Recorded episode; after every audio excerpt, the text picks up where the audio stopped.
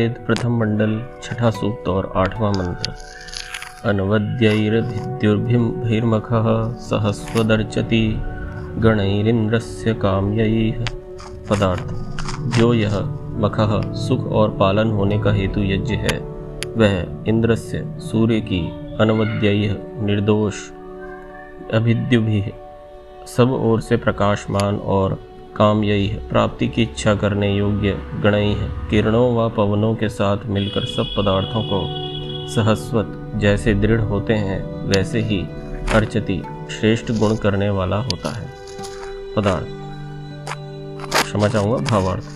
जो शुद्ध, अत्युत्तम होम के योग्य पदार्थों के अग्नि में किए हुए होम से किया हुआ यज्ञ है, वह वायु और सूर्य की किरणों की शुद्धि के द्वारा रोग नाश करने के हेतु से सब जीवों को सुख देकर बलवान करता है।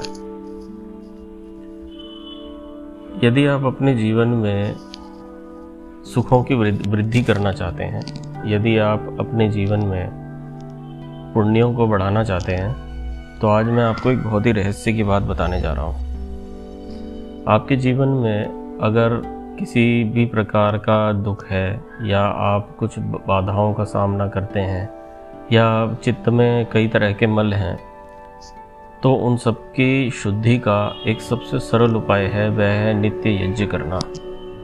इस संसार में यज्ञ एक ऐसा कृत्य है, हवन जिसको आप जनरल भाषा में कहते हैं, ये एक ऐसा कृत्य है जिसको करने से आपके पुण्य बहुत ही तेज़ी से बढ़ जाते हैं। उसका एक सबसे बड़ा कारण है, इसके पीछे। उसके पीछे ये कारण है कि जैसे अभी हमने पिछले मंत्र में चर्चा की कि हमारे जीवन में सबसे महत्वपूर्ण वस्तु हमारा स्वयं का जीवन ही होता है। और उस जीवन को चलाए रखने के लिए वायु अत्यंत महत्वपूर्ण है। तो इसका अर्थ यह हुआ कि संपूर्ण, जैसे मेरे जीवन में वायु का एक महत्वपूर्ण स्थान है, उसी प्रकार से संसार में जितने भी प्राणी मात्र हैं, उन सभी के जीवन के लिए वायु महत्वपूर्ण है। और इस वायु का, की जो शुद्धि है वह यज्ञ के माध्यम से सबसे उत्तम रीति के साथ होती है। वो ऐसे होती है कि जब हम यज्ञ में देशी गाय का घी जलाते हैं, जब हम उसमें उत्तम उत्तम औषधियाँ डालते हैं तो उसमें जितने हानिकारक जीवाणु हैं, वे सब समाप्त होते हैं और जितने सुखकारक जीवाणु हैं, वे हम सभी के श्वासों के द्वारा, वायु के माध्यम से वे सारी औषधियाँ प्राणों में हमारे सम्मिलित होती हैं और हमारे रक्त को शुद्ध करते हुए हमारे संपूर्ण शरीर को आरोग्य प्रदान करती हैं। और हम ऐसे निरोगी जीवन जीते हुए, दृढ़ जीवन जीते हुए, बलयुक्त जीवन जीते हुए हमारी आयु भी बढ़ जाती है।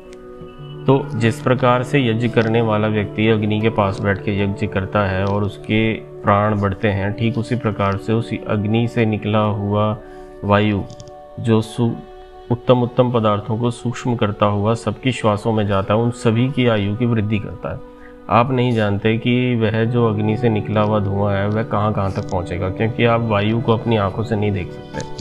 परंतु इतना तो कंफर्म है कि जो भी आप वायु में वे पदार्थ होम करते हैं, वे सभी के वे सभी पदार्थ सूक्ष्म होकर अत्यंत दूरी तक फैल जाते हैं। और जहाँ जहाँ तक वे फैलते हैं, वहाँ तक कितने प्राणी उस दायरे में आएँगे आप नहीं जानते।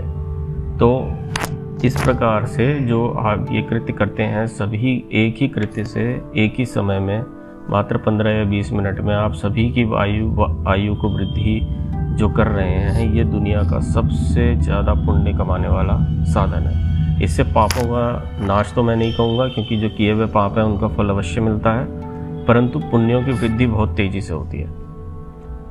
और इस तरह से जो पुण्य की वृद्धि होती है, साथ में यदि ईश्वर के द्वारा दी हुई सद्बुद्धि मिल जाए तो ऐसा व्यक्ति जीवन में कभी भी नीचे नहीं देखता, वह सदैव ऊपर ही उठता है।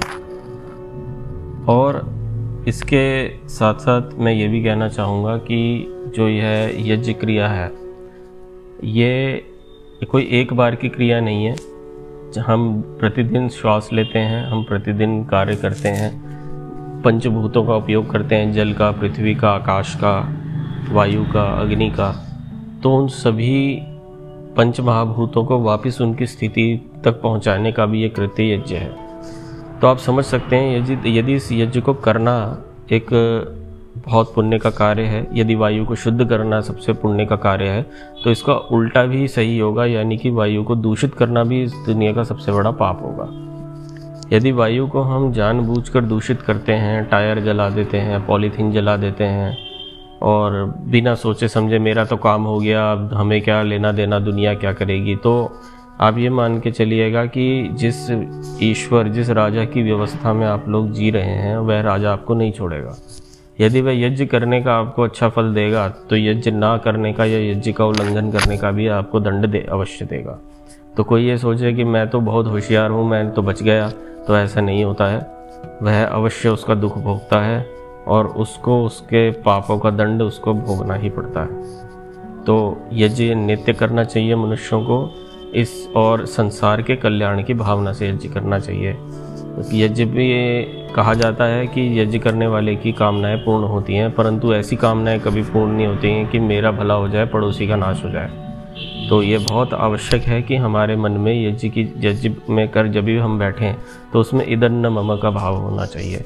इदन न मम का अर्थ होता है, ये मेरे लिए नहीं, ये मैं समर्पित करता हूँ। किसके लिए समर्पित करता हूँ? मैं संसार के कल्याण के लिए समर्पित करता हूँ।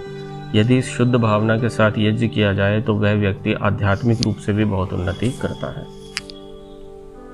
ओ